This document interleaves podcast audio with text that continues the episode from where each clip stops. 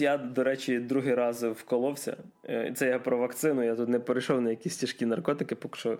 От такі у нас нудні новини. коротше. Ми вже надіялися, що Гріша почав відриватись наповну, але ще. Е, ну, як сказати, відриватися? В мене після другої дози було 39 температура, мене так нормально ковбасило, і ти такий думаєш, казали, буде легше. Угу. Зато тепер можна спокійно купляти якісь квиточки в всякі різні країни, бо вже, чесно кажучи, хочеться кудись поїхати. Е, мені вся саме ця штука з подорожами подобається, навіть хоча б ненадовго, знаєш, там на якихось пару днів поїхати. Та в мене другої прививки ще не було, так що я поки що під колпаком. О, то як в, в цьому в серіалі по Стівену Кінгу, да? Типу під куполом. Mm, швидше як якісь антиутопії. А від антиутопії переходимо до справжньої утопії. Ніхера собі я нахвалив, нахвалив настільки що. Ну, давай. Адже в студії сьогодні, як завжди, для вас е, розповідають про всякі цікаві штуки. Сьогодні у нас будуть ігри, серіали, і ще трошки про серіали, і навіть деякі новини. І ще про ігри. І ще про ігри, і ще про серіали. Да, в нас небагато тем, а ведучий, як завжди, це Максим Морозюк. Всім привіт. Мене, як завжди, звати Григорій Трачук. Ви слухаєте 53-й випуск подкасту «За те, що поїхали.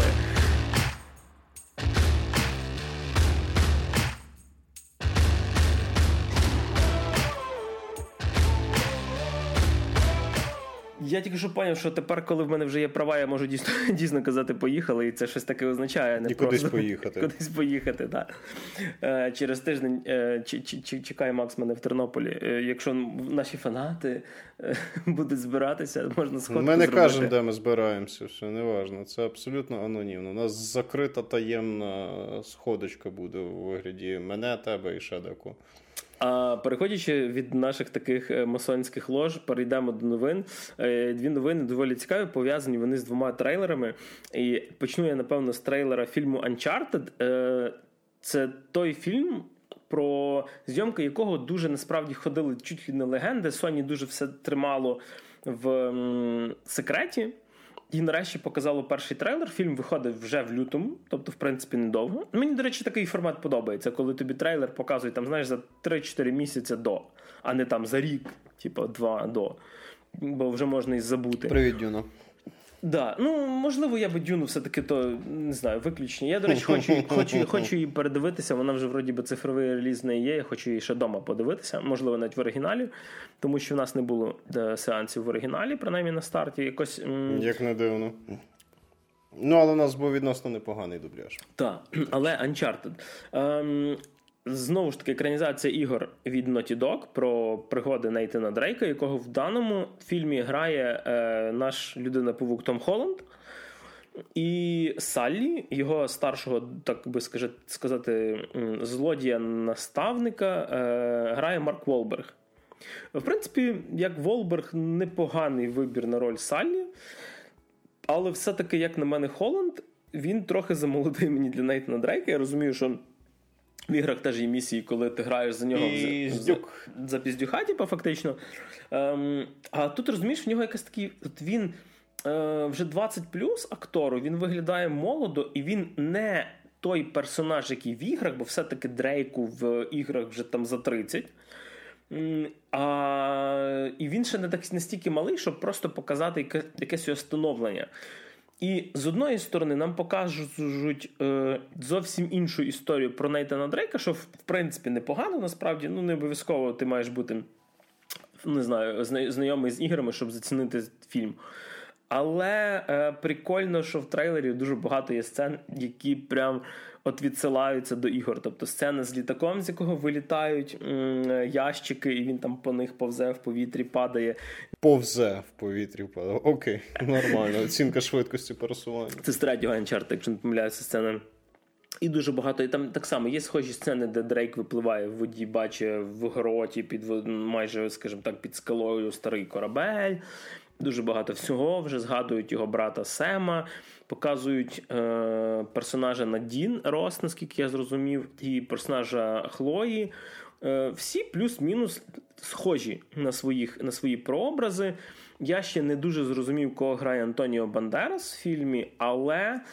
Ем, Сама чітка відсилочка в трейлері це коли показали е, Дрейка, який е, знепритомнів і висить в такому самому положенні, як якщо ви знаєте, що таке мемасик Drake Face, коли в нього розмите лице, і він такий.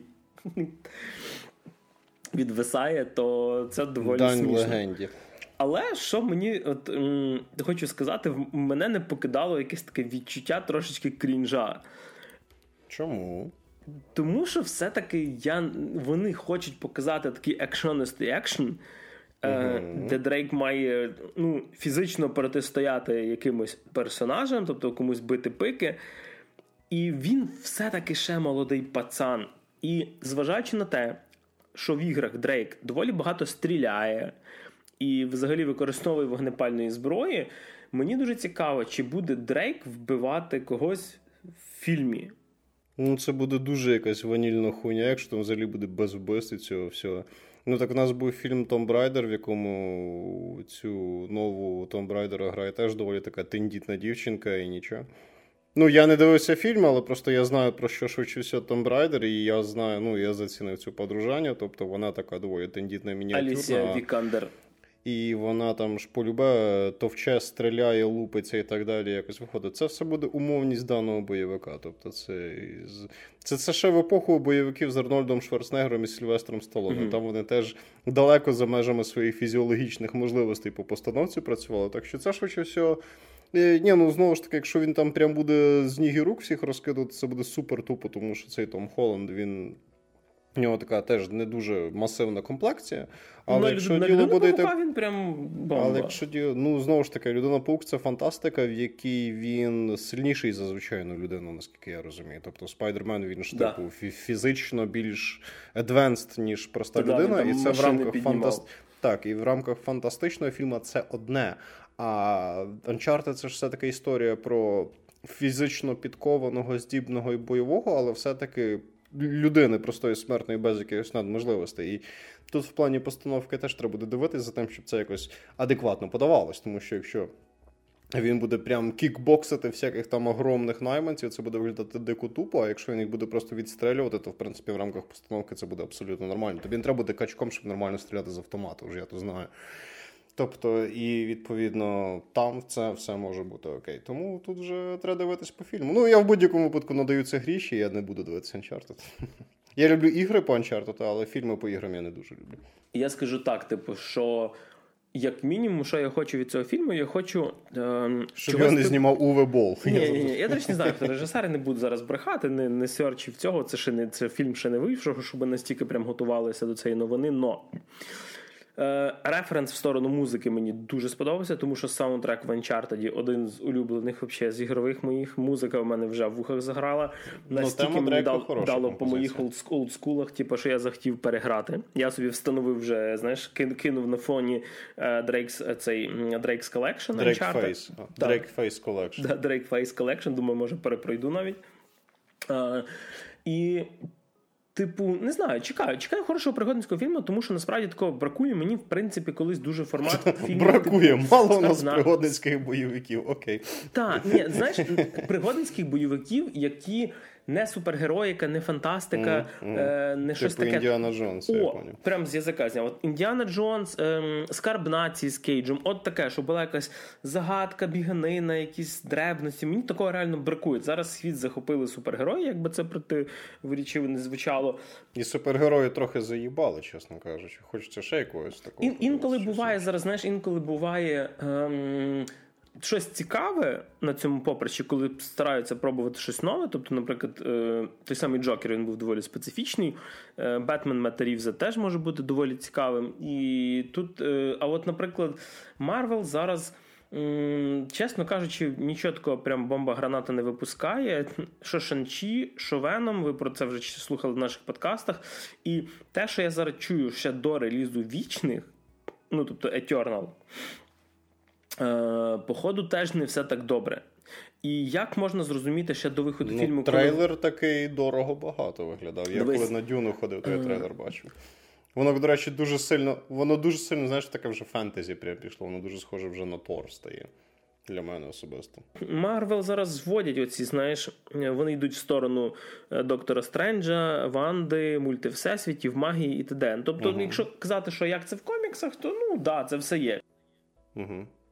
Але вічні це специфічний комікс. це більше про.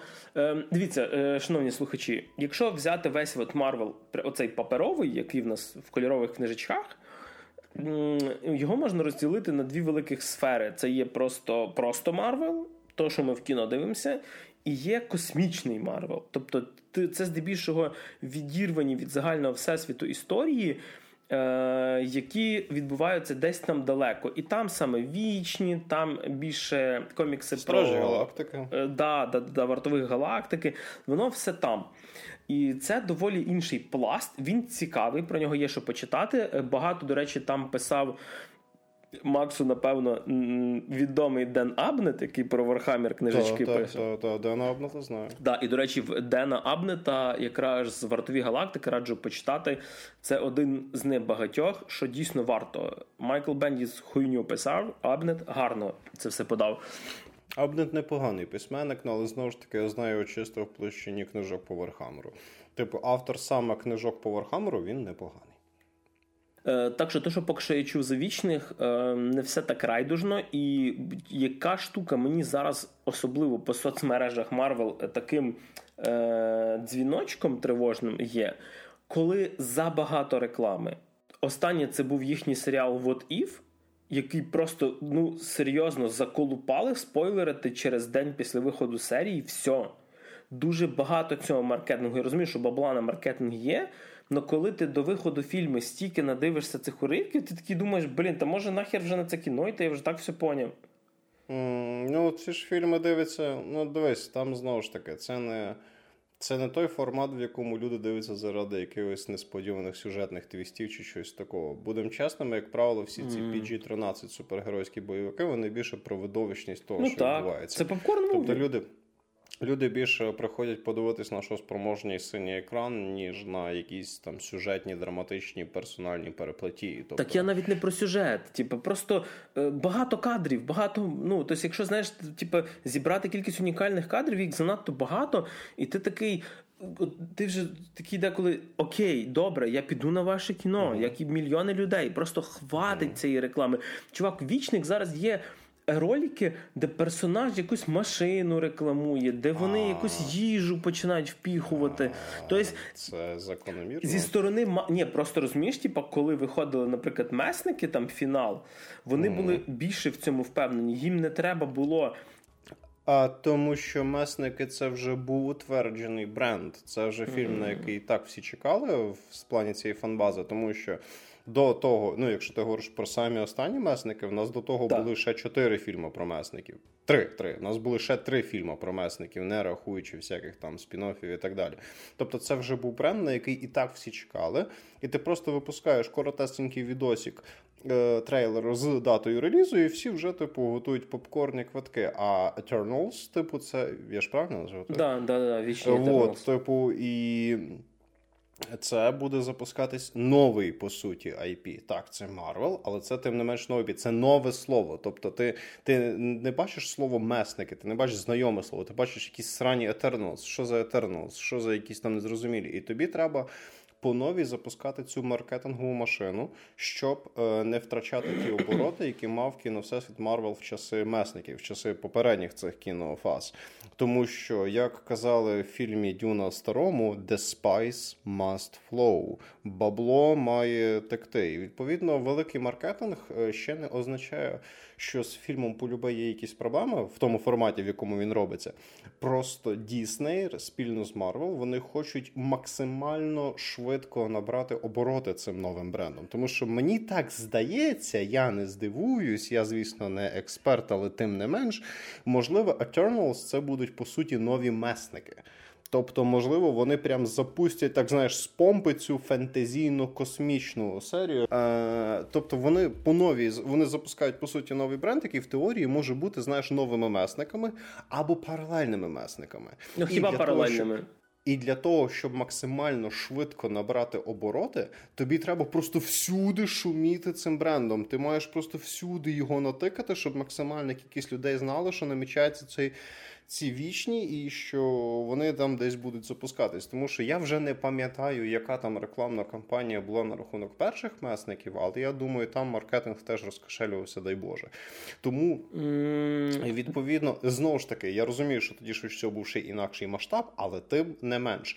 Тобто я вважаю, що це ще не треба прямо аж настільки насторожити через велику кількість маркетингу. Просто Дісней хоче з максимально широкою помпою почати.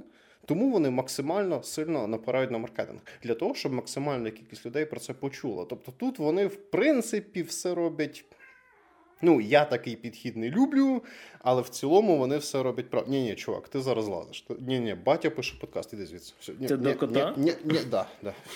Просто ні, він просто зараз буде муркати в мікрофон, і це взагалі все. Шановні слухачі, ви, напевно, чули Максову кіску на попередніх випусках. Мою кіску. Тому, тому, що, тому що її тяжко вирізати, так що в нас є постійний третій ведучий.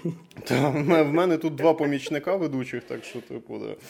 Ну от, і типу, я знову ж таки вважаю, що якщо ти чекаєш на Eternals, то ти не маєш поки що напрягати через цю супер дику кампанію маркетингу, тому що це просто для того, щоб максимально зрубати бабла. Тому що знову ж таки я не супер експерт в всіх цих штуках, я так чисто збоку на це дивлюсь, але наскільки я розумію. Дісней після успішного досвіду месників швидше всього буде запускати прям кіносеріалами всі ці речі. І Eternals буде або новими месниками, або швидше всього паралельними месниками. І тому цей бренд треба максимально розцесамити на початку, щоб не втрачати обороти під час наступних. Тому що я не здивуюся, якщо у нас буде вічні 1, вічні 2, вічні 3, ну ти зрозумів. Тому поки що Коротше, вийде фільм, тоді знаєш. Так, звісно, подивимося. Е, поки що єдине, чим мені вони дійсно програють по трейлерах, е, немає харизми оцеї. Типу, вони всі занадто схожі. Хоч і, по-перше, їх 10. Це 10 персонажів. І от якось ем, не відчувається, знаєш, того, що в них різні характери. Хто читав комікси, можливо, це навіть оправдано. Я не буду сильно спойлерити, що вони таке, хто вони такі, на що вони взагалі. Але як що хочу сказати, хірасі ми відбігли від трейлера, блять, Uncharted, нормально. так. Коротше. Окей, на цьому ми закінчуємо з трейлером Uncharted. Які в нас ще новини? Одна в нас ще є новина перед дуже цікавішим обговоренням. Е, Rockstar є така маленька компанія, яка деколи робить гру GTA, робить гру GTA 5, продає її на PlayStation 3, продає її на PlayStation 4, продає її на PlayStation 5. І що, що продаватиме її на PlayStation 6? Так, тобто не одним то, Тодом Говардом, скажімо так. Ем, анонсували ремастери. Трилогії типу старих GTA. Це GTA 3, Vice City і San Andreas. В принципі, непогані ігри, колись грав, особливо в Сан Андреас доволі багато залипав, мені подобалося. Улюблена з них всіх, напевно, все-таки третя, тому що дуже подобався весь цей стиль якудзи нічного міста. І вони зробили на Unreal, перевипустили другий, е, боже ти мій, як це, скажімо так, типа ремастер, не зовсім ремейк версії всіх своїх трьох ігор. Вони будуть продаватися трилогію, можна буде купити окремо, а версію San Andreas можна буде отримати по підписці Xbox Game Pass безкоштовно. Скажімо так, ми бачили різні типи ремейків, ремастерів. Ми бачили, коли натягують текстурки, ми бачили щось хороше на кшталт е, Demon Souls або Resident Evil 2. І те, що стало з ремейком GTA, це, блін, грьобаний стид. Чому? Тому що, типу, вони взяли стару графіку, ви вивели кольорокорекцію на якісь очні стилі. І просто, от, умовно, вони взяли старі модельки і просто згладили їм краї. Це не перенос на якийсь двіжок, це не перенос на м, якісь, не знаю, більш сильне розширення воно просто виглядає гірше, ніж зараз ти встановиш стару версію San Andreas і будеш в неї грати. Ауч. Ти коли граєш старий San Andreas, е, Типа, і, наприклад, він в тебе навіть не витягує це максимальне розширення. Ти розумієш, ну, типу, да, це доволі стара гра, але я з цим мирюся, тому що ну, я не вдивляюся в ці деталі. А вони взяли всі ці, знаєш, погано промальовані деталі і просто їх намастили ваксою, щоб воно блищало, як в собаки яйця. І зараз просто куча крінжових е, скріншотів. Ви просто Зайдіть в інтернет, наберіть там GTA 3 Remastered Memes, і там просто інтернет вибухне. Це дуже погано. І при тому вони трилогію продають за full price 60 баксів за три гри. За три доволі немолодої гри, так на секундочку. Які вже щось все і так багато хто пограв. Так що Так, я думав, що вони, знаєш, натягнуть його на на, на двигло п'ятої частини, типу, зроблять його на дві До речі, суперечливе рішення. Я не знаю наскільки актуально прямо в наш час випускати саме ті GTA. Бо тому що в тих GTA, ну це був на той час прорив, а зараз я не знаю наскільки це було актуально. Тобто просто натягнути новий графон прямо от на ті GTA, я не знаю наскільки це валідно. Хіба в принципі вони збережуть фічу з цими з кодами? Тому що я пам'ятаю, що коли ти проходиш сингл, а де іноді навіть не проходиш, я взагалі забував болт на кампанію GTA тоді, коли ти просто катався. GTA. Я просто дурачився. Я я навіть не те, що катався, я просто дурачився кодами. Там набирав всі ці ну, Tools, набирав різні коди. Хесоям, я пам'ятаю і, код. Хесоям і так далі. Тобто ти просто дурачишся, рофлиш, граєш цього. Якщо вони залишають цю фічу, тобто в тій чи іншій вигляді буде таку можливість розваги мати. Це було б прикольно, але просто от прям іменно такими, якими вони були просто їхні кампанії, нічого не міняючи в плані механіки, чисто підтягнувши текстури, я не знаю наскільки це буде прям цікаво людям, тому що Mass Effect той ж самий їх перевипустили як. З підтягнутими текстурами, але Mass Effect не настільки морально старий. Да. А GTA 3 вони морально старіші.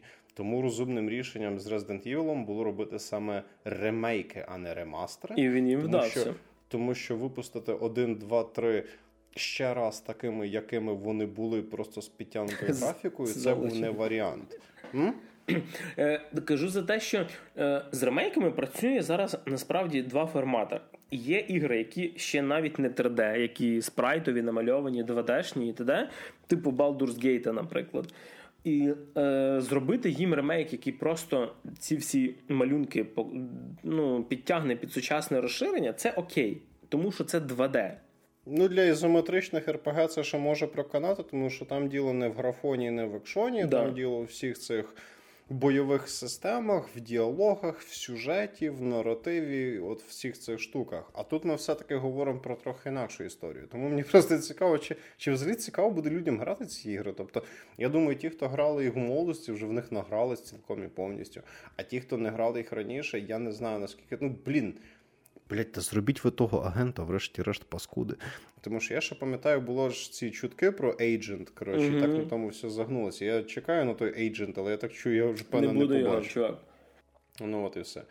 Тобто, всі ці ремастери, хуястери, вже зробіть щось нове, врешті-решт. Тобто, от GTA 5 вона так вистрілила, тому що це була нова гра, новий рівень, нове, все нове, все на крутішому рівні і так далі. І тому я розумію, чому ця гра продається вже на третьому поколінні абсолютно повноцінно. Але, типу, плюс онлайн типу, підтримується досі. Та онлайн не то, що підтримується досі, онлайн буде підтримуватись далі, тому що якраз GTA онлайн народ дуже активно грається. Дуже активно. Знаєш, що я типу, думаю, насправді в чому тут проблема? Частини, я не знаю. Е, хаузери вже не в Rockstar, вони вже не займаються, тобто самі ідейні творці Rockstar вже не е, біля руля. І ще один доволі крутий чувак, чи його імені я не пам'ятаю, теж... якого Хаузера часто пам'ятали, питали по консультаціям, він теж звідти вже давним-давно пішов. І це швидше всього вже зовсім інша компанія. так. Цікаво, що зробить власне нового Rockstar далі. Якщо ж ні, то можливо Red Dead Redemption 2 це була така лебедизна пісня компанії. Може бути. І тому... Дуже навіть може бути. Це може бути як другий Dishonored і Prey для Аркейну. Так. Да. Я все ще надіюсь на щось не дефлуп, типу від них, на щось цікаве. Але знову ж таки маємо розуміти, що наші надії це не то, що має бути. Та як нам хочеться, так стається не завжди одне і те саме. Наші дітки, знаєте це. А переходимо ми, напевно, що від наших новин до серіального, скажімо так, пласту. І дійшли мої руки нарешті додивитися один серіал, який я колись-колись давно починав. Трьохсезонний від Netflix. І я його колись не закінчив, тому що після першого сезону дуже довго чекав другого. Коли почав дивитися другого, я зрозумів, що я ніфіга не розумію, мені треба передивлятися ще раз. Потім я знав, що буде всього три. Дочекався трьох, почекав ще рік, бо я забув за нього. І от буквально, буквально два дні Дуже зацепив нашого... серіал, Гріша. Да, запису подкасту я його додивився. Я не буду претендувати на рубрику Гріша пропустив, бо тут у нас є один з, скажімо так, 50% ну, нашого це, редакторського колективу окупували. Це, це, це, це більше по моїй частині пропускати актуальні речі. Так от, власне, йдеться про німецький, е, не дуже довгий трьохсезонний серіал, який називається Dark або Темрява. Чи там пітьма, я не знаю, як його в нас переклали. На Нетфліксі немає озвучки, є тільки субтитри. Але е, якщо ви хочете з озвучкою, я думаю, це не проблема знайти її підмигую своїм одним піратським оком. Мені. Е, все-таки да, все-таки е, доволі важко дивитися його е, без озвучки, тому що він в оригіналі йде німецькою. Німецькою я не знаю. Ще щось англійською я можу дивитися без проблем, навіть там з сабами чи без сабів, але німецька, вибачте. Так а от, там серіал... є німецька мова з англійськими субтитрами. Так, да, є. Субтитрів О, небагато. Прикольно. Просто я коли я пробував так дивитися, і мене це mm. дуже мені дисонанс викликало, тому що німецька мова, вона така, знаєш, Ähm, geschafft, das schmecke du Buchregale, die Bleistift, gib mir hier, dann же spazieren gehen. Я Знаєш, надіюсь, це просто було хочеться встати і марширувати. Просто так, хочеться встати ну, і марширувати. Це, це, це був набір рандомних слів. Я сказав, пішли погуляємо, олівець, книжкова шафа і ще пару слів, які я пам'ятаю. Як то кажуть, у нас е, та ти що навчальний? Е, Дуже повчальний. The more you know. Так от. Взагалі, е, популярність він здобув свого часу на фоні популярності серіалу Stranger Things, який в нас вроді би дивні дива перекладений, тому що е, якщо брати е, по першій серії, воно трошки схоже, тому що це молодь. Дивні дива, блядь. Так. Молодь, яка потрапляє в неочікувані події в маленькому містечку. Трошки кінговщиною заносить, і трошки ще багато чим взагалі показують маленьке місто Вінден, е, яке живе своїм життям, де знаєш, всі всіх знають. От реально місто з буку, буквально будь-якої книжки м- Стівена Кінга. Показують Якби він був німцем. А так, так Стефан Кьоніг. От. І що нам показують? Показують дуже багато різних персонажів. В принципі, в серіалі конкретно одного ключового персонажа головного немає, їх є кілька. Показують багато різних. Показують, наприклад, хлопця Йонаса, в якого батько покінчив життя самогубством, і він проходив реабілітацію в лікарні. Він повертається в школу після цього. Батько, який покінчив самогубством, пройшов ну, реабілітацію? покінчив життям самогубством. Я собі? А, окей. Тобто там, типу, батько в нього повісився. Mm. Показують е, його друга, який не повіс, не вішайтесь людьми проти да, суїциду. Ми, да, ми проти цього всього. Е, показують поліцейського Ульріха, який зраджує своїй дружині з. Е, іншої... З мертвим батьком попереднього персонажа. Е, з мамою Пробачте, з, мамою, з мамою мертвого тата, попереднього персонажа, Йо, до речі. театр, оце там Санта-Барбара. І на рахунок Санта-Барбари персонажів насправді не так багато. Тобі показують 3-4 сім'ї. Ну, тобто, не кожна з них велика повноцінна, просто от є ці персонажі, є ці і ці, вони якось між собою зв'язані, тому що це маленьке містечко, ну, і всі між собою якось знаєш, знайомі зв'язані. Але е, всю цю ідилію починають вторгатися нові персонажі, е, і не, скажімо так, не останню роль відіграє е, атомна станція на території містечка, ну, замість ну, Віндена в якої є трошки свої певні проблеми. Е, це не буде спойлером, тому що зрозуміло, в першій частині весь серіал побудований на сюжеті, який бере в своїй основі подорожі в часі.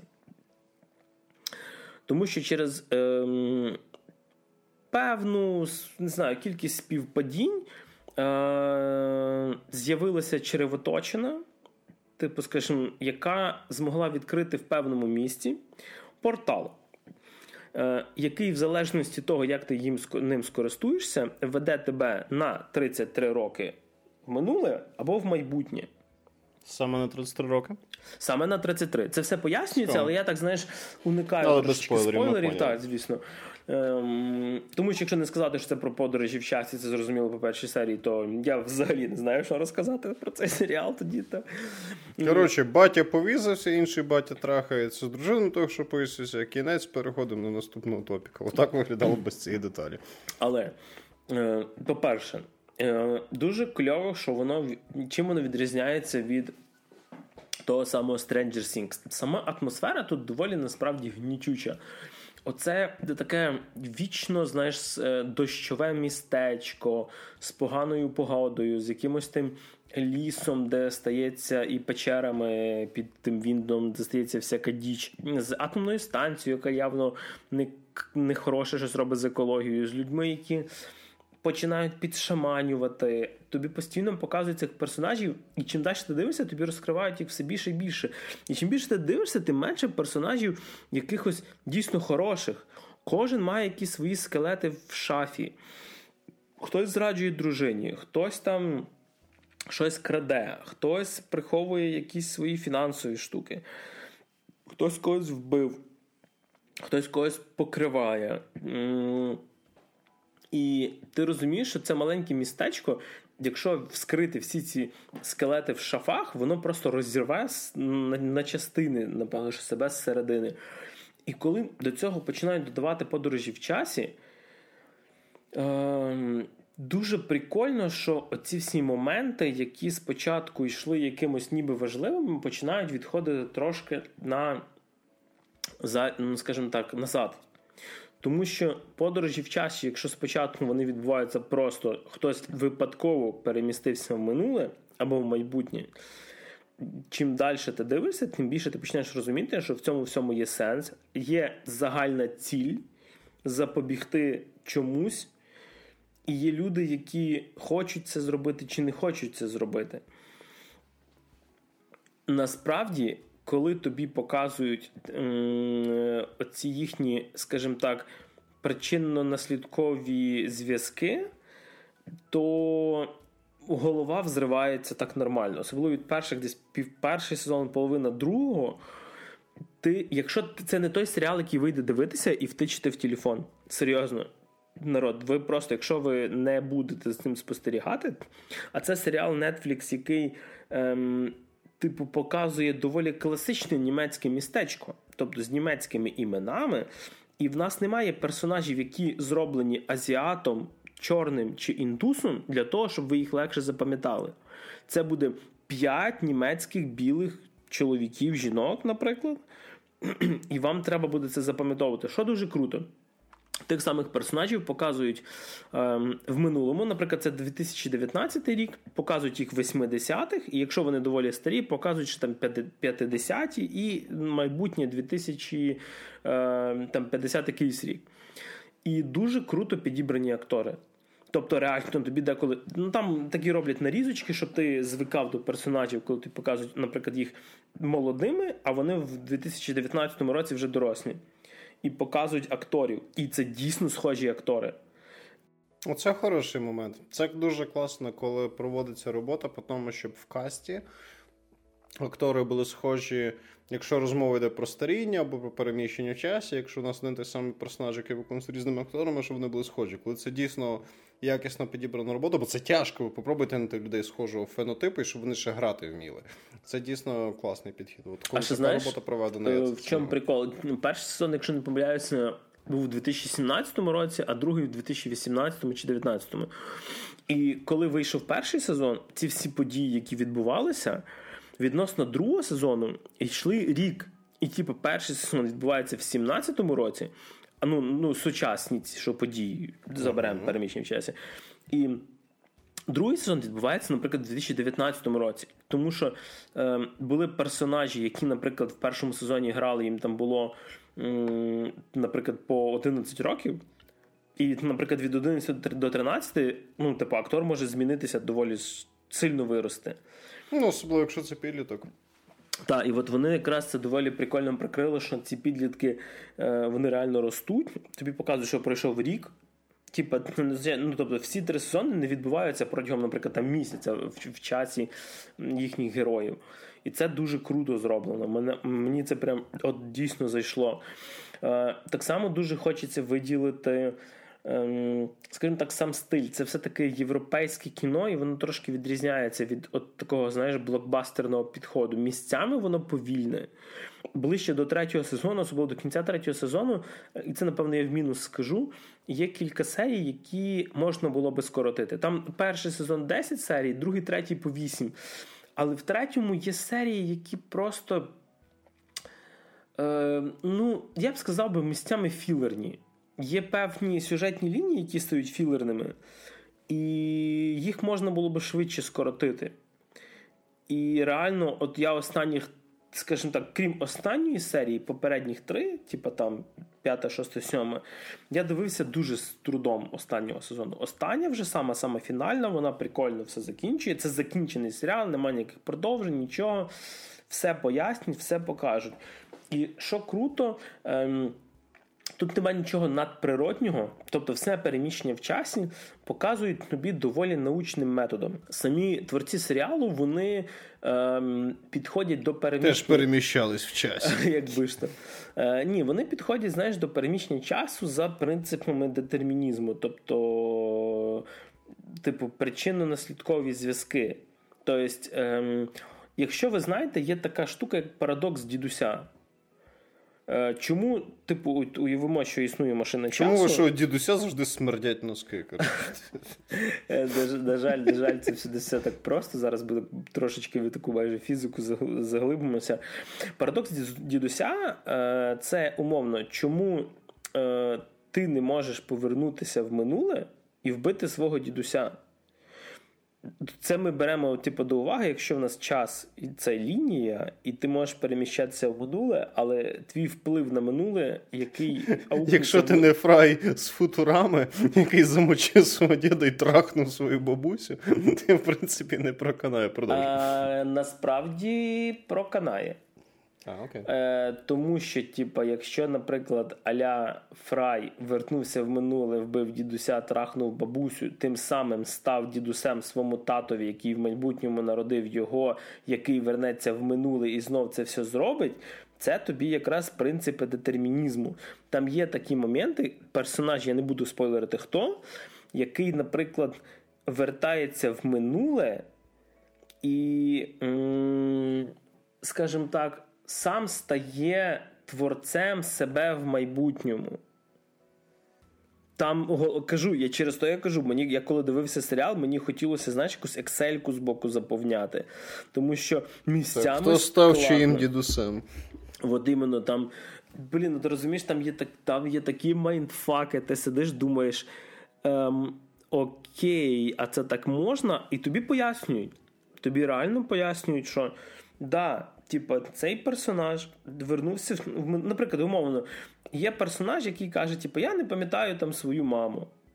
Типу, а потім тобі показують момент, коли цей персонаж, коли став дорослий, зрозумів про подорожі в часі, вернувся в минуле, зустрів якусь там жіночку, вони з нею там побилися, він її вбив. Типу, і. А це була мама того персонажа чи персонажки неважливо. І е, дитина на той час, яка була в неї, вона ще була занадто маленька, щоб пам'ятати цю маму, вона виросла без неї, перемістилася в ці всі роки прожила, дожила до цих моментів, коли вона. Типу, побачила про про можливість подорожі в часі, вернулася в минуле, і вона, так як вона за все життя не пам'ятає свою маму візуально, тому що це були 50-ті тоді роки, і вона її фізично фоток майже немає, чи 80-ті. І через то вона змогла ну, там, вбити цього іншого персонажа своєї мами, не знаючи, що вона її мама. Наприклад, це я так. І там такого просто дофіга. Що хочу сказати. Якщо розібратися, то м- в мене є одна, ну, крім оцих, типу, затягнутості в кінці останнього сезону, є одна придирка до одного моменту з пістолетом. Хто дивився той знає. Це от дійсно то, що я вважаю сюжетною такою діркою, тому що вони місцями заграються з цими принципами детермінізму, і е, є один момент, коли з певним персонажем е, дещо відбувається, верніше, дещо не відбувається, що могло би відбутися. Це, типу, знаєш, от умовно. Та це не спойлер. В принципі, це це, це типу, ви і так не знаєте, про кого я говорю. Ем, Персонаж не має померти, і, наприклад, коли він намагається самовбитися, пістолет не стріляє, але якщо відвести в сторону, пістолет стріляє. І це єдиний момент, який такий, знаєш, виглядає, ніби доля тут вмішалася і не дала зробити це. Так що, в принципі, е, в один момент вони, до речі, починають згадувати кота Шрёдінгера, і цей експеримент Шрёдінгера – це коли. Кіт з отрутою сидить в коробці, і поки ви її не відкрили, ви не знаєте, чи кіт живий, чи кіт мертвий. Е, і водночасно він в двох станах знаходиться: і живий, і мертвий. О, о, я знаю, я я знаю, з чим це порівняти. Коротше, типи, це коли ви в Тіндері мечетесь з чувіхою, яка, в якої на фоці тільки її обличчя. І ви не знаєте, яка в неї фігура. Во, поки не сходите з нею в кафеху. Це називається Тіндер Шрёдінгер. Тіндер Шрёдінгер, так. От, і При тому, що якщо ви сходите в кафеху, щоб зняти зараз холода, знаєш, зняти пальто, треба подивитися. Насправді, серіал дико затягує. Ти коли... І головне, я кажу, якщо ви дійсно думаєте його дивитися, я його дуже раджу, прям один з кращих за останні роки. Е, не не робіть переривів. Тому що я колись зробив е, паузу в цьому серіалі, подивився перший сезон, а між першим і другим там щось рік чи два було відриву. І ти, коли дивишся другий, ну, давно дивився вже перший, а в цей період ти подивився ще куча всякої потрібної і непотрібної інформації. Ти починаєш згадувати, Боже, а цей персонаж хто, а той кому, а це дочка тої, а це взагалі. І ти сидиш такий думаєш, йо, типу, треба передивитись, напевно. Дуже круто, що зараз я його подивився буквально за тиждень всі три сезони. І от наскільки... Коли ви б, встигаєте це все робити, та ляга, ну дивися, ти собі ввечері там годинка, якась восьма, дев'ята, ну нехай десь дев'ята. Сідаєш mm-hmm. дивитися, типу, ти вже роботу закінчив. Mm-hmm. Ну, типу, включаєш з кіно, там дві-три серії, це типу там, ну, три серії це десь дві години, там по 45 mm-hmm. хвилин. Mm. Ну, і, наприклад, так, що вечора хоп, за тиждень можна подивитися. Якщо ти ну, не окей, значить мені значить мені просто менше Dark Souls дивитися. Да. Менше Dark Souls грати. Однозначно. Ну, а плюс, якщо ти не сильно хочеш спати, то ти дивишся, знаєш, one more series, типу, uh-huh. ти дивишся ще одну серію. Uh-huh. І ні, насправді е, починали ми на вихідних дивитися з дружиною, і там ми перший сезон буквально щось там за три дня, там по по, по, по 3-4 серії в день. Тому що перший сезон він дико затягує. Другий десь так само, плюс-мінус. На третьому йдуть провисання вже чуть-чуть. Угу. Видно було, що вони могли третій сезон зробити там на 4 серії і закінчити, але розтягнули на 8. Ну, все-таки. Але, блін, це Netflix. Я я вже хотів сказати про телеформат, але потім я здав, що це Netflix. Е, дивися, це Netflix, але це не виробництво прямо що Netflix сам це почав робити. Це німецький канал, е, якось там Віндебаум чи щось таке. Віндебаум. І, і режисер, е, якого звати Баран Боодер. Постійно хотів сказати. Баран Баран. Блін, розумієш, це звучить як назва якихось скандинавських богів просто. Ну, та, типу, германці в ту сторону теж. Dorke TV Show on Winterbaum TV Channel by Badren Oder. Блін, До речі, я хочу щось з німецькою подивитися. На рахунок цього всього. Е, серіал насправді не є е, супер дорого знятий. Тобто там більшість всього.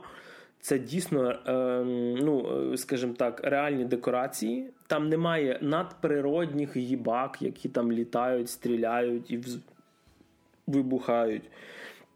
Навіть ті чорні дири, які показують, які переміщують в часі, вони показані доволі специфічно, але просто.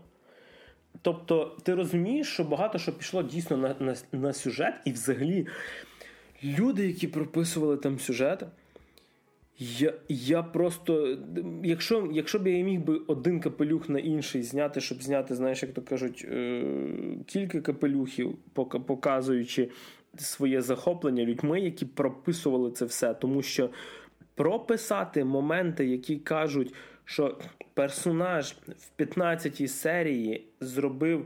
То, про що тобі намікали в другій, тому що і всі оці зв'язки в інтернеті є. О, куча... Як в атаці титанів. Я не додивлявся, там, але... там, там, просто там, там просто теж є певні ці нюанси. Коли ти дивишся перший другий сезон атаки титанів, а потім ти дивишся, наприклад, третій, ти інакше дивишся на попередні два. Ну, четвертий він взагалі трошки інакше йде. Так, ні, це круто, це круто. Яка штука, що є персонажі, які вони не знають, що вони зроблять далі. Угу. Я я не кажу, що в атаці Титанів це зроблено круто. Я mm. просто кажу, що це типу, класний прийом. Просто я таке люблю особисто. Що я хочу сказати про Dark або тем. А, кстати, блін, поки я не закінчу про Dark, ахіренний саундтрек, особливо е- заголовна пісня. Типу, ти маєш на увазі скор, чи саме саундтрек, типу, цей. Ну, тобто, пісні, чи іменно те, що на фоні грає? Ні, Чи е, вла, вла, власне, ну дивися, скор, я не знаю типу, на рахунок більше більше скор, типу, тобто угу. там, скажімо так, типу, там є. Там Рамштайн е, грає? Ні, там апарт грає. Я насправді угу. більшість музики, яка там грає, я не знав. Альбом Апарт це. Скажімо так, ну це такий специфічний ембієнт, і він мені дуже нагадав насправді, е, господи ти мій, такі, знаєш, е, ісландські мотиви. Угу. Ну, щось типу Сігурос. Вот, вот. От пам'ятаєш, Сігурос був альбом Heima. Ну, я альбомами їх не слухав, я їх слухав треками, так що я, на жаль, не знаю, який Коротше, неважливо, хто слухав Сігурос, ем, це дуже нагадує Сігурос, трошечки місцями динамічніше, тому що Сігурос деколи прям вже заходить в такі прям вайби, якісь е, занадто монотонні місцями, але ну, все одно Сігурос подобається. Ну, Ісландська музика, що депресивна така. От мені якраз е, е, апарт нагадало трохи Сігурос. А тайтл, типа тема, тобто це, що грає в інтро. Вона прямо от дійсно то, то, що доктор прописав, мені дуже давно не було такого, щоб мені прям опенінг настільки е, запам'ятовувався. Мені здається, що от останній опенінг, де мені прям типу титульна музика запам'ятовувалась з серіалів, іменно з серіалів, це був Доктор Хаус, де був Месів атак. Угу. Тобто, а так, більше, ну ти такий згадуєш. Типа, по-перше, часто не роблять опенінги, роблять просто там, типу, 2-3 секунди, тобі щось показують і все. Опенінги в нас зараз лишилось хіба що в аніме. В серіалах переважно тобі просто роблять. Чик, да, серіал. Я, до речі, недавно дивився. Ми ж е, були там теж щось е, зустрічалися з швогром, і внезапно я знав, що він дивиться аніме, і ми просто топ 100 опенінг. Але він приховується від дружини.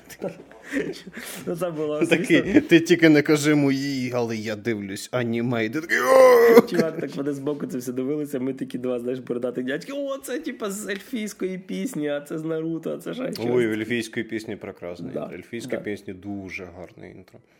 Е, серйозно, навіть якщо ви не дивитесь аніме, але ви любите таку плавну околосимфонічну класичну музику з гарним вокальним цим, просто загуліть Elfen Lead інтро. Вам, я думаю, дуже сподобається. Дуже гарно, особливо перед сном слухати.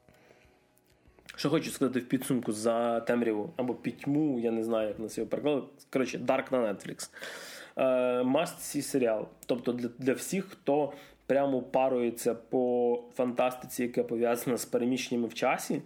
Це єдиний серіал, який тобі принцип переміщення пояснює фактичною існуючою наукою, яка базується на, ем, скажімо так, твердженням того самого Ейнштейна, мостах Ейнштейна Розена. І я вже так е, блісну тим, що я нагуглив, і зачіпає твори Шопенгауера, який взагалі казав про те, що Е, основне не двигло нами в світі. Це наше особисте бажання. Якби ми не хотіли змінити те, що ми вже зробили в минулому на щось інше. Ми, коли повернемося в минуле, ми скоріше зробимо так само, тому що ми цього хочемо. Навіть свою сраку, щоб підняти від крісла, ти маєш про це захотіти. А що ви маєте дійсно зробити? Це захотіти подивитися цей серіал. Отже, два бородатих дядьки про нього розказали. І на Нетфліксі єдине, що дійсно можливо буде важко дивитися німецькою мовою, але думаю. А в тебе щетина. Блін. В мене в мене росте борода за нас обох, Макс. Добре. Півтора бородатий дядька вам рекомендує. От. Так що да, е, Dark Netflix, дивіться. А ми рухаємось далі. Ну що ж, а від е, міцно збитої наукової фантастики в серіалі Дарк ми переходимо до того, що я дивився. А я дивився Серіал драматично. А я дивився. Ну, світлим його тяжко назвати насправді, тому що доволі моторошні думки спадають на думку, коли ти дивишся цей серіал. Е, я дивився серіал Доктор Смерть. Це серіал щось е, від, відхилення від доктора Хто? Е, це хворий брат виродок доктора Хауса, швидше виходить. Ага. Тому що якщо доктор Хаус, попри те, що він був тим ще додіком, він типу займався тим, що він рятував людське здоров'я, рятував людське життя. Доктор Смертно займався трошечки інакшими речами. Серіал базується на реальних подіях.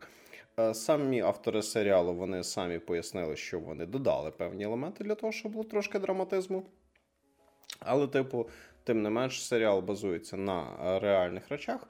Е, на історії одного некомпетентного е, нейрохірурга, який займався питанням, скажімо так, якщо упростити, оперуванням хребтів. Це якщо дуже сильно упрощу, тому що я погано розбираюся в медичній термінології.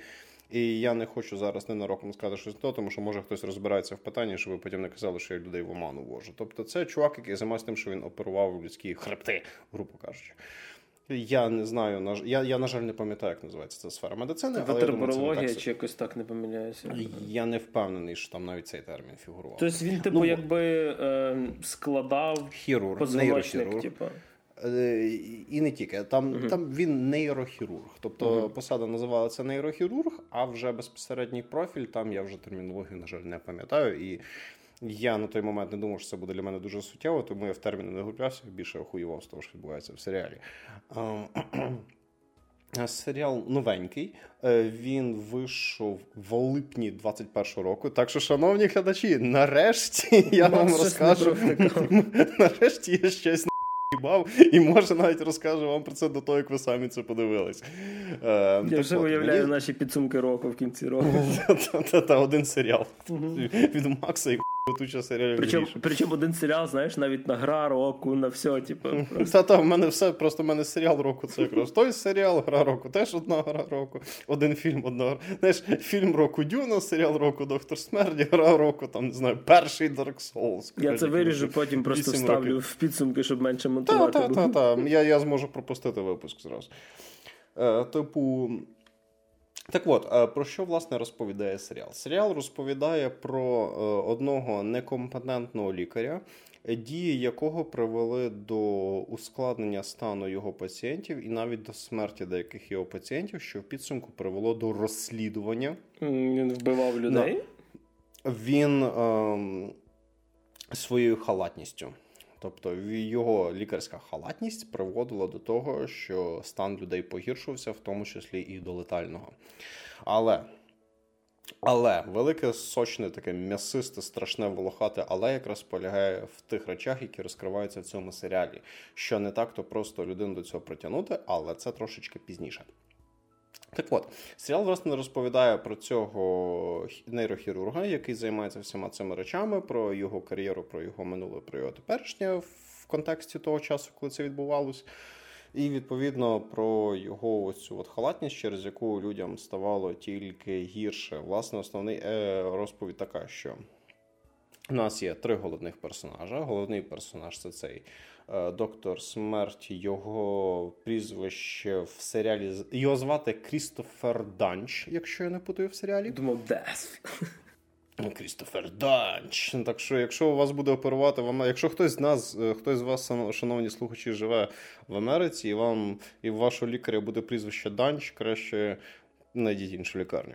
А я, а я до речі, але... знаю, що слухають, тому що ми бачимо статистику, звідки слухають. В Штатах в Штатах в нас теж є слухачів. Не ну, нічого. Інтернаціональний подкаст, міжнародний подкаст. So, hello, our US listeners. I hope you like our podcast a lot.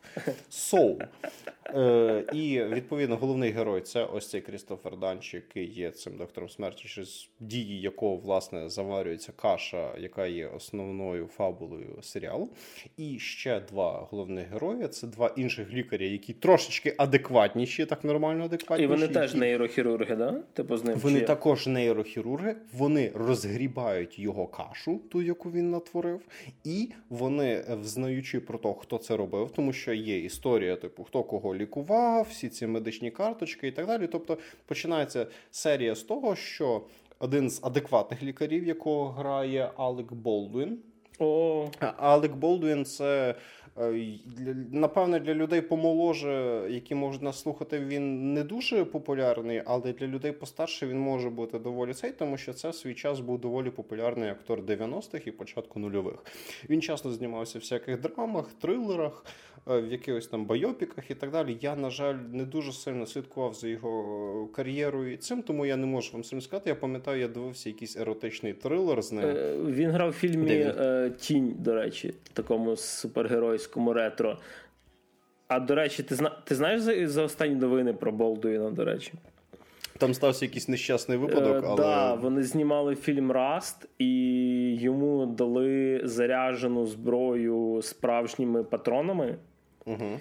І він вистрілив е, в ну напевно, сцена знімалась з того, що він мав стріляти в сторону камери, і він угу. застрілив е, операторшу, Прекрасно. яка, до речі, з українським корінням Галина Хатчинс.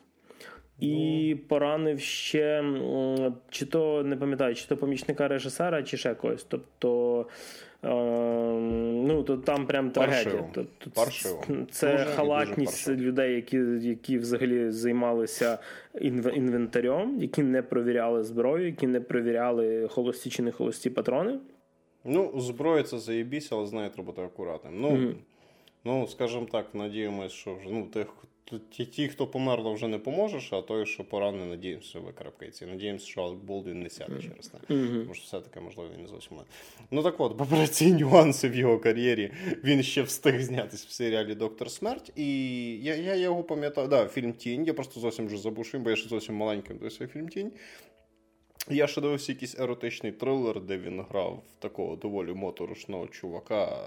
Я вже, на жаль, погано Тут слово сюжет. грав дуже двозначно, якщо Болдвін грав якогось ну, чувака він, в цьому він, еротичному фільмі. Він, він відігрував як міг. Ну, типу, там насправді там всі ці еротики мало, просто термін еротичний трилер про це самість, тому що там все це крутилось навколо амурних історій його і головної героїні, і ще кількох персонажів. Я вже навіть назви не пам'ятаю, пам'ятаю певні основні моменти, тому що теж дивився його доволі давно.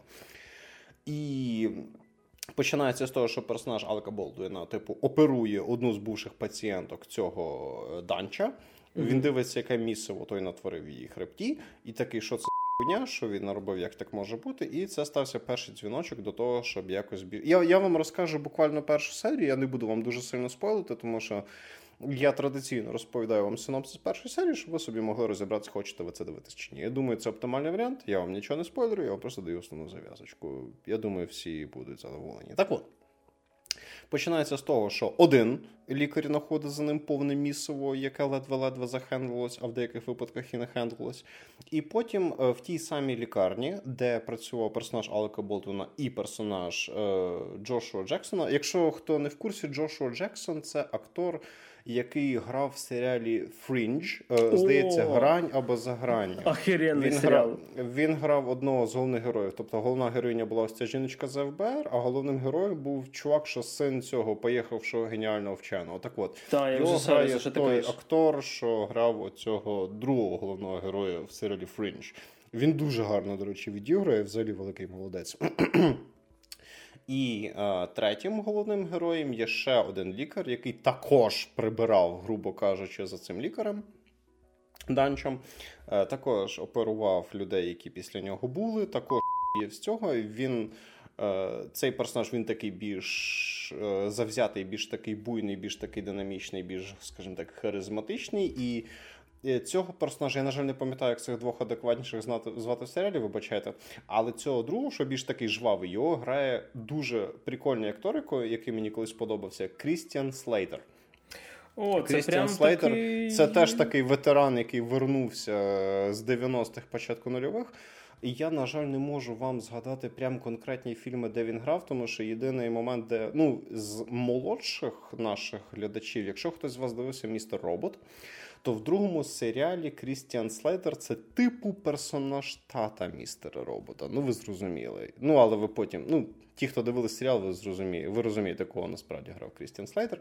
Так от, теж актор якийсь. Зараз я я взагалі так замітив, що деякі голівудські старічки, які в свій час вилетіли в тираж, вони вертаються або в фільмах Марвел, або в телесеріалах сучасний. Так і доволі і... непогано, бо харизма є. В Слейтера особливо. Він він типу. дуже прикольний актор, він дуже цікавий. Він дуже в нього і зовнішність приємна, і він персонажів грав цікавих, і в нього манера гри дуже гарна. Тобто мені особисто Крістіан Слейтер дуже подобається як актор. Вот. І це Крістіан Слейтер грає такого іншого доктора, і ці два адекватних доктора вони дуже різні, але в них одна і та сама ціль вивести на чисту воду цього Крістофера Данча тому що вони обоє працюють в одній клініці, вони обоє прибирали за цим місом, за ним місово. Вони обоє розуміють, що це повна діч. Вони, правда, дуже різні, через що між ними іноді бувають такі дрібні конфліктні ситуації, тому що, наприклад, персонаж Алека Болдуіна. Він такий більш спокійний, розмірений. Він е, йде повільно, плавно, спокійно, старається все в процедурній формі робити і так далі. А персонаж Крістіна Следера, він такий буйний, такий, типу, взяти такий цей, і він там є сцена, де він під час операції розказує, як його за надто швидку їзду мали затримати мінти, але е, він мав якраз, але він перевищував швидкість, тому що запізнився на операцію, і такий каже: Ну коротше, ви можете мене затримати, але жіночка помре, так що давайте ви мене цей. І тому його відпустили. Тобто він такий, знаєш, гуляка, такий рок-н-рольний чувак. А персонаж Алека Болдуна, він такий спокійний, розмірний джентльмен, він там на всякі ці офіційні вечері приходить і так далі. І, типу, вони разом з цим персонажем, е, ці два персонажі Крістіана Стейтера і Алека Болдвіна, вони разом хочуть е, запустити розслідування, пов'язане з діяльністю цього Крістофера Данча, але натикаються на певні бюрократичні і ситуативні нюанси, які викрикають, які викривають. Певні такі не дуже приємні моменти в медичній і бюрократичній системі Америки, що дуже прикольно. Тобто, цей серіал задіває дуже специфічну тему, тому що тому що цей Крістофер Данч він е, творить цю фігню не тому, що він якийсь там тупий і некомпетентний, а швидше всього, тому що ну, він не тупий, але він некомпетентний, але при цьому він по факту є соціопатом. А він це спеціально робить? Він не то, що робить це спеціально, йому похуй. Він е, в нього цей ефект. Е, Боже, не Мюнхгаузена, блін. Пробачте, шановні не слухачі, на жаль, не пам'ятаю. Коротше, ось цей ефект, е, коли непрофесійна людина не хоче визнавати той факт, що вона непрофесійна і далі. Ефект самозванця, окей, дякую. Е, Що він продовжує гнути цю свою лінію. І при цьому він такий соціопат. Тобто він робить херню, але оскільки в нього доволі високий ранг в медицині, угу. тобто він, наприклад, головний на операції, тому що він безпосередньо оперує, згідно протоколів, йому не мають права робити те, що він наказує не робити. І відповідно, там є навіть персонаж лікаря-асистента. Е, І він. Е, Е, такий бачить, що це типу повна діч, але, типу, все одно змушений йому підпорядковуватись і далі його слухає, тому що, ну. Тому що от така от його робота, типу, далі, типу, прислуховуватись до цього. І, типу, о, він лишає абсолютно відбиту ситуацію, при цьому обіцяє ледве не, що все буде дуже класно, дуже приємно, тому що в свій час раніше він напрацював собі хорошу репутацію. Тобто, як мінімум, до певного моменту він був як мінімум нормальним лікарем, але потім щось пішло не так. Що пішло не так, і чому пішло не так, і в який момент пішло не так, це вже спойлери, про які вам не розкажу. Слухай, а ці лікарі, типу, що знали про то, ну тобто, вірніше, mm Болдуін і отой е, Боже другий де е, вони знали, що він таку типу, штуку творить, чи вони просто ну, типу, здогадувалися, вони... але не могли доказати. Вони здогадувались постфактум, тому що mm. дивись, як це відбувалось. Наприклад, е, попадають вони до цього, скажімо так, в лапках доктора смерть. Е, пацієнта на операцію. Він робить їм операцію неякісно. Відбувається рецидив захворювання або ускладнення стану, і відповідно доводиться робити повторну операцію, яку вже роблять інші лікарі. І ці лікарі бачать, що якийсь піздець, і вони бачать, що це швидше всього внаслідок не так хвороби, як неправильного хірургічного втрачання. Угу. Вони починають взнавати, хто раніше оперував. і визнають, хто оперував. І після цього починають, наприклад, розпитувати його з попередніх місць роботи, тому що виявляється, в цій американській е, системі е, охорони здоров'я це не зовсім так, як в нас в Україні. що у вас 20 років один і той самий дільничий лікар. Тобто е, там Лікарі всі ці лікарі це це приватна ж сфера, тобто це як це більше як it індустрія Тобто Працівники вони тасуються між різними компаніями. Тобто рік попрацював там, потім рік там, потім рік там, потім ще рік там. І так само медицина в США, тому що вона супер приватизована. Відповідно, той ж самий нейрохірург він може один рік працювати в одній лікарні в одному місті, потім в іншій лікарні в іншому місті, потім ще в одній лікарні в іншому місті і так далі. Тому що там це все на приватній основі, вони там, типу, на контрактному такому принципі працюють. Е, відбуваються це речі події в штаті Техас. І, типу... А там можуть і застрілити. Там та, там можуть, знаєш, я не я б не здивувався, якби після тої дічі, яку він повторяє, б таки застрелили.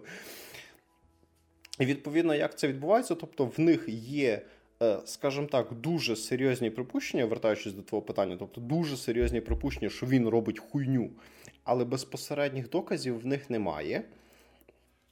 І тому вони починають розпитувати е, людей, які з ним раніше працювали. Тому що там є момент, коли вони починають звертатись в медичну раду Техасу. Чи якось так вона називається, де вони хочуть почати справу проти нього, щоб типу ну усунути його від зобов'язань, як мінімум усунути від зобов'язань, а там, де ви злочинну халатність йому приписати, тому що таки там буквально є летальні випадки через нього але вони не можуть знайти дійсно, ну як мінімум, на ранньому етапі, вони не можуть знайти дійсно вагомих доказів проти нього в силу певних бюрократичних процесів, які відбуваються в системі охорони здоров'я США. Тобто наведу вам приклад, наприклад. В базі даних е, з цих лікарів я не знаю, як це зараз працює по факту, але на момент е, події серіалу, тому що це недалеке минуле, це події восьмирічної давності від нашого часу. Це там 2012-13 роки. Відповідно, е, в ті часи, якщо лікаря відсторонювали на 30 днів. Від різних цих штук в базу даних вноситься повідомлення про те, що він був під розслідуванням, його на 30 днів відсторонили, вся фігня 5-10. Одна лікарня в цьому серіалі для того, щоб не херити свою репутацію, щоб не мати потім проблем з законом, з юристами, з судовими позовами, з накликом 50, просто щоб не завалити свою репутацію і не тратити гроші на юристів, відсторонили його на 21 день. Таким чином, немає поганих записів в лікарні, немає юридичної тяганини, ніхто не подає на тебе в суд за наклеп, тебе немає там всяких цих п'ятнишок і так далі. То, що хтось там похерив собі здоров'я, ну бачиш, бізнес це особо не парить. Це викриває якраз ці от. Е, погані нюанси медичної системи США, про які я говорив на початку. Того, Гарно, я там тобто, от, от, тобто викриваються такі ці. Ну знову ж таки, я не говорю, що в серіалі, чи я знаю, що в житті ж це відбувається прям поголовно, але дуже прикольно, що вони такий. Дуже специфічний нюанс, дуже такий неприємний гидкий нюанс в цьому плані викривають в цьому серіалі, тому що це не не подається як якийсь там нішовий разовий випадок. Тобто вони стикаються з цими бюрократичними нюансами, впродовж всього свого шляху, щоб запустити це розслідування проти цього лікаря. Тобто вони пробують, е, скажімо так, навести справедливість, але це зараз зробити дуже складно. Тобто, це плюс там є моменти в тому, що він не є тупим, тому що в самому серіалі показується, що він і дослідження в певній специфічній сфері пов'язані, наприклад, з тими ж самими стовбуровими клітинами проводив, що в нього там і гранди якісь намічались, і деякі попередні роботодавці про нього позитивно відкликались, і він так чи інакше пропрацював собі певну репутацію. Ну сам факт того, що він став нейрохірургом, який є першим по оперуванню, вже свідчить про те, що в нього є певний досвід. Ну, тобто, любого дібіла до такої фігні не допустять. Тобто, як мінімум, до певного етапу його кар'єри він тримався відносно рівно. Е, також в цьому серіалі е, подаються ще, щоб більше зрозуміти цього персонажа, більше побачити його певні моменти. Вам будуть показувати не тільки його цю роботу безпосередньо в медицині, а й його взаємовідносини з його родичами, з його дружиною і з моменти з його минулого. Тобто вам будуть е, флешбеки показувати, наприклад, коли він в коледжі вчився, коли він тільки починав іти в медицину, безпосередньо основна сюжетна лінія, і ще там пару років. Е, вони трошечки частенько роблять ці перебігання в часі, що мені не дуже сподобалося, але там це зроблено не так моторошно, як в Відьмаку, де вам навіть не пояснюють, коли минуло, коли майбутнє. Блін, вам скажуть, який вам скажуть, який це рік, не переживайте. Тобто ви будете розуміти, що відбувається. Тобто, але вони з цим доволі часто засамлювали. Тобто я би на їхньому місці робив би це якось плавніше. Я не кажу, що це зроблено там об'єктивно погано, просто мені ці часті переходи в хронології вони не дуже подобаються. Єдині випадки, де це було зроблено дійсно кльово, це в True Detective в першому і в третьому сезонах, а у всіх інших серіалах це виходить як коли. От, тобто вам будуть цього персонажа прямо показувати в різні часи його кар'єри, різні часи його життя. І вам будуть показувати, який це персонаж, яким він був, чому він такий став, і так далі, і тому подібне. І вам будуть показувати, що він самий натуральний соціопат. І тематика цього серіалу полягає в тому, наскільки все-таки тяжко іноді працювати проти доволі відносно хитрого і відносно наглого і напористого соціопата, який в свій час тримався доволі непогано, а потім почав робити лажу. Особисто мені серіал дуже сподобався. Я розумію, що я в своїй традиційній манері доволі скомкано про нього розказав, але просто я боюсь вам якось дуже заспойлерити, тому я вам просто певні такі властивості, скажімо так, цього серіалу описав. В нього хороша операторська робота. Акторський каст мені дуже сподобався, тому що крім цих трьох основних акторів, там теж дуже багато побічних хороших акторів. Там є декілька дійсно харизматичних персонажів як першорядних персонажів доволі непогано грають, доволі хороші актори, так і другорядних персонажів теж грають. Там дуже гарно підібраний каст. Там дуже актори гарно підпадають під свої образи. Тобто каст там проведений на найвищому рівні, як на мене. Хороша операторська робота, якісна робота з всякими цими кольоровою корекцією, візуальними ефектами і так далі. Хороша музика. Мені особисто саундтрек там подобається. Він гарно підкреслює тон подій, які там відбуваються. І в цілому, як на мене, там доволі непоганий сценарій. Єдине, що мені просто не дуже подобались ці безкінечні переходи то в минуле, то в майбутнє, то в минуле, то в майбутнє, то в теперішнє, то в минуле, то в минуле, то в майбутнє, то в теперішнє і так далі. Тобто я таке не дуже люблю. Але в цілому це там теж зроблено. Для таких Актори. переходів дивися темряву. Там багато, то майбутнє. Та переміщення в часі хер з ним. Я більше про хронологічні різниці. Я, до речі, поки ти розповідаєш, мені просто було цікаво, знаєш, ну коли щось на реальних подіях, я собі подивився на рахунок типу цих персонажів, як вони виглядали в реальному, типу в реальному житті. Тобто більшість персонажів насправді так собі, але от. Е, цей е, боже мій, типу, Крістофер Данчик Торіко, цей Джошуа Джексон, прям капець похожий. Настільки похожого вибрали актора. А вони його ще, здається, трошки або підгримували, або він навмисно трошечки ваги набрав. Ну тобто, в нього такий підбородочок. Так, в нього такий підбородок, як в мене 6 років назад. Тобто він, в принципі, так трохи або його загримували, або він сам Наїв. Типу, ну, після свят знімали Та-та-та, зняли після Нового року сезон. Слухай, типу... класичне питання від мене. А, Він, типу, це міні-серіал він закінчений, чи там сезонів і сезонів? Я ще, на жаль, не додивився останні серії. Тобто, але я мені, один лиш... ти, да, мені лишились дві серії, але дивись, виглядає так, що, по-перше, це серіал на основі реальних подій. Угу. Тобто є певні обмеження в цьому хронометражі, тобто це раночпі. Тому я вважаю, моє припущення, моє припущення, що це все-таки буде одна сезонка. Угу. Тобто я вважаю, що це одна сезонка, тому що по реальним подіям і цю історію доїти її просто нема куди. А, Вот. Ще якісь запитання? Е, Ні, думаю, ні. Ну, зато інтересу ти додав. Типу, я поки Ну, конклюжн такий. Я е, от зі своєї сторони, знаєш, порадив би людям, які люблять драми. Тобто, якщо ну, тобто, це не екшн серіал, тобто там немає якоїсь ну, це, це типу, не бойовик, це раз. Це драма без якихось напружених моментів. Тобто це не така драма, як, наприклад, Breaking Bad, тобто во всі тяжкі і так далі. Там, Як там воно? Пуститися берега? чи як там Пуститися берега. Тобто це не Breaking Bad з такими насиченими, жорсткими драматичними моментами. Це такий е, повільний драматичний серіал про персонажів, про ці всі речі. Це такий напівбоєпік з певними штуками в угоду драматизму, бо тоді історія була б зовсім нудна. Тобто там немає ні екшона, ні перестрілок, ні якихось супернапружених теншн моментів. Тобто це така медично-юридична драма, скажімо так. Якщо вам подобається такий формат з хорошими акторами, з хорошою акторською грою, я рекомендую. Ну-ну. А поки Макс е, підводить підсумки, я все-таки гуглю на фоні. Девайсом uh-huh. клався. Все-таки це міні-серіал, 8 серій. Uh-huh. Uh-huh. Тобто він закінчений. Я поки знайшов це канал Пікок, це CBS на приложуха, якщо не помиляюся.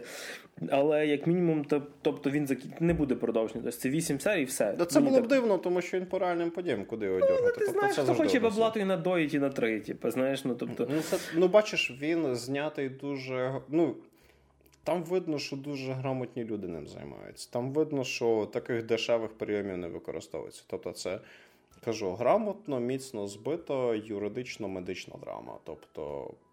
Мені особисто в цьому форматі він сподобався. А тобто тепер він знаєш, ще, ще крім mm. того, що він, типу, на реальних подіях, знаєш, на чому ага. він ще заснований?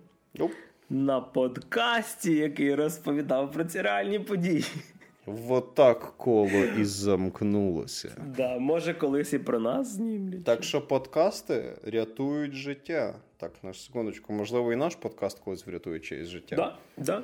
Або запустить кримінальну драму. Може, ми з Грішою станемо мафіозі. Ми такі будемо нові гангстери. Нарешті нарешті дохід Просто збільшиться. братки. Знаєш, наш подкаст буде просто методом відмивання грошей від там торгівлі наркотиками, людьми, зброї. Просто знаєш, будемо, будемо як, як мафіозні дони, які там е, це коли когось там завалили, кидають троянду, знаєш, а ми такий мікрофон. Та, та, та. Я я буду, е, ти ти будеш як Дон Карліоне, тобто ти будеш як Марлон Брандо з цим таким лицем і там без поваги і так далі. А я буду як чувак зі Скарфейса, просто коксом обсипаний. Ти будеш ти, і... ти просиш мене змонтувати подкаст, але просиш про це без поваги. Під передозом, коротше. І типу потім ми обоє будемо мотати ходку. Коротше, і про нас знімуть фільм по реальним подіям. Ну, я думаю, буде весело. Так що, от таке от в мене було враження від серіалу Доктор Смерть. Особисто я рекомендую. Але готуйтесь, що він трохи нудний.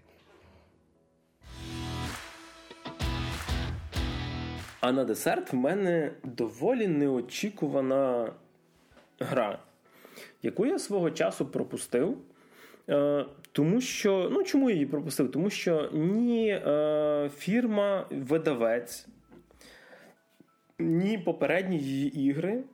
Ні Гріша Гравець. Да, ні, ні, ні Гріша Гравець не продавали мені цей продукт ніяк. Гра від маленької маленької компанії, яка називається Thunder Lotus Games, яку ви, можливо, знаєте по грі, яка називається Йотун. Це така доволі гарно намальована екшен РПГ була, типу, в стилі, ну, по назві видно, що це в стилі скандинавської міфології. І по графіці вона трошечки нагадує е, ігри Supergiant Games, ті, які Транзистор, Бастіон, Pyre і т.д. і т.п. І Ну, тоді візуальний стиль там приємний. Да, і особливо офіг... офігенний Хейтс. Випустила гру ще да, рік назад, в серпні 2020 року, яка називалася Spirit Fair. Тобто, ем, типу, як дух, душевний паромщик. Паромщик душ. Хай буде душевний. Душевний фраєр, йопта. Я не знаю, я кожен раз, до речі, читаю цей Fryer. Spirit Fair як Spirit Fryer, так що вона в мене буде Spirit Fryer. І, блін, я не знаю, це. От, Знаєш, є такі ігри, коли та ігри, фільми, будь-яке медіа, яка ти от, ти нічого від цього не чекаєш, але залипнути в це можеш неочікувано для себе. Прям дуже... Dark Souls, я розумію, про що ти. Де, Що ж таке Spirit Spirit Fryer наш? Spirit Fryer розказує в нас про дівчинку Стеллу, яка. Скажімо так, переймає на себе обов'язки Харона, е, персонаж грецької міфології, який перевозить душі через річку Стікс з світу живих, ну, типу, в світ мертвих, кращий, там, не кращий, неважливо. Е, граємо ми за дівчинку Стеллу, з нами бігає такий незрозуміла істота, типу кота чи чогось такого, якого звати нарцис, і він нам віддає свій корабель. Ем, тут корабель е, Харона це не просто лодочка маленька, це доволі таки велика галера. Можливо, є якась відсилочка до it компанії.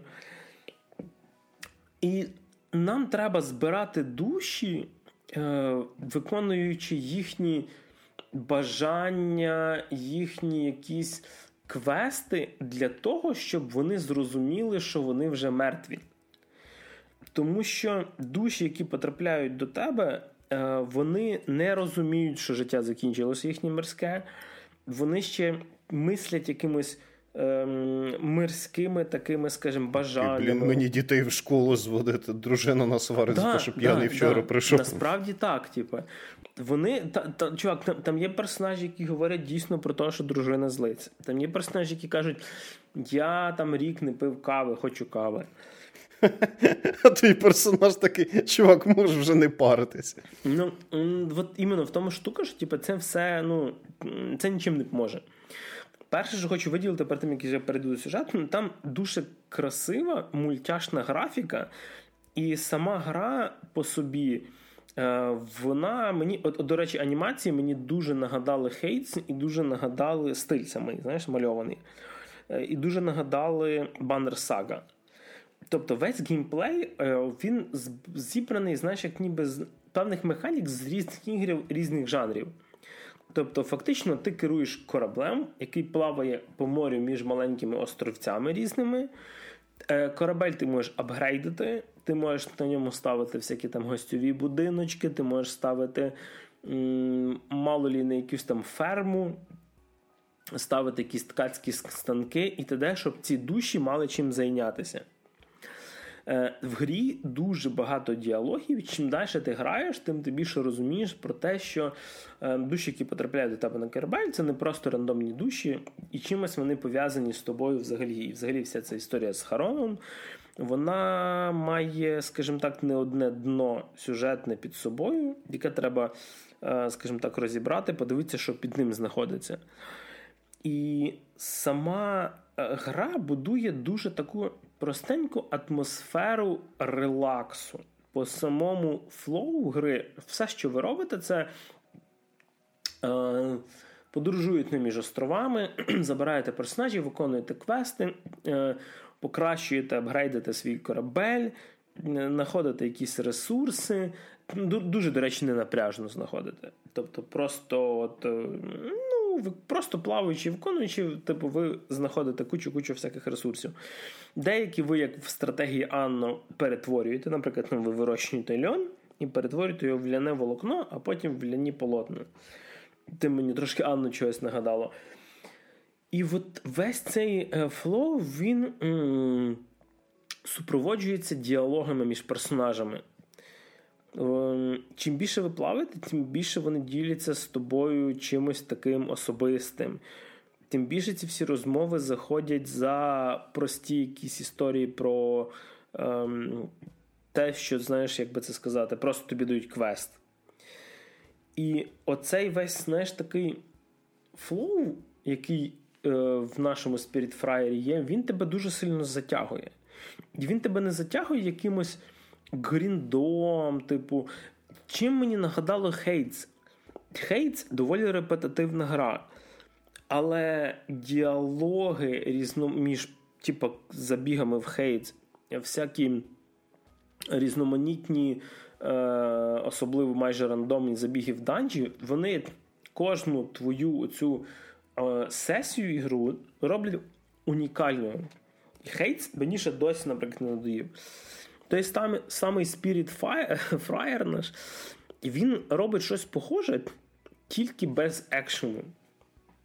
В грі ви нікого не вбиваєте.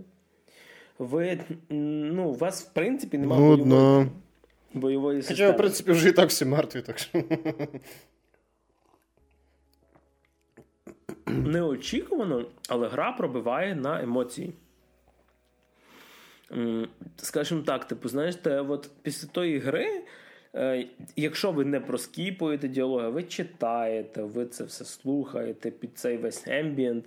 Знаєш, воно доходить до того, що ти от дійсно там хочеш бабусі подзвонити, спитати, як в неї життя. Тому що гра насправді не про вирощування тої моркви. Гра не про подорожі на кораблі, а гра про прийняття життя смерті, я б сказав би, про відношення до життя в принципі, і про те, як ми можемо цінувати чи не цінувати то, що є от зараз, коли ми живемо. Е, чому ми приділяємо насправді увагу? Чому ми не приділяємо увагу? На що ми тратимо? А час? чому варто було б приділити увагу? Тому що життя, воно, знаєте, зараз є, а завтра немає. Всяке може бути. Тому треба завжди проживати день на максимум. Ну, не так, ніби завтра вже не буде. Це теж не зовсім правильна романтика. Але, типу, на життя завжди завжди треба цінити ті моменти, які відбуваються, тому що все-таки рано чи пізно все приходить до кінця, і ви можете забивати свою голову будь-якими віруваннями про те, що в майбутньому щось після цього буде, і для вас може, типу, у вашій уяві смерть це тільки початок, але ви маєте розуміти, що це доволі суттєве питання. Тобто ви маєте цінити той час, що вам відведений, тому що його не так вже і багато. Я не можу порадити цю гру як е, такий, знаєш, геймплей experience. Типу, ви любите стратежки, пограйте в стратежки, ви любите шутери, пограйте в шутери. Е, тому що геймплей там доволі нормально прописаний. Е, Гра видно, що не вистачає зірок з неба по бюджету. Там Є трошечки баги, особливо, до речі, в російській локалізації власне тексту. Е, там були приколи, коли в мене. А холодіє трахання? Е, ні, ні, там, знаєш, е, коротше, там є, допустимо, суниця і полуниця. Угу. Типу, я не пам'ятаю, як там воно там земляніка і клубніка. Ну, полуниця клубніка точно. Так, і цих два ресурси вони були названі в перекладі одинаково.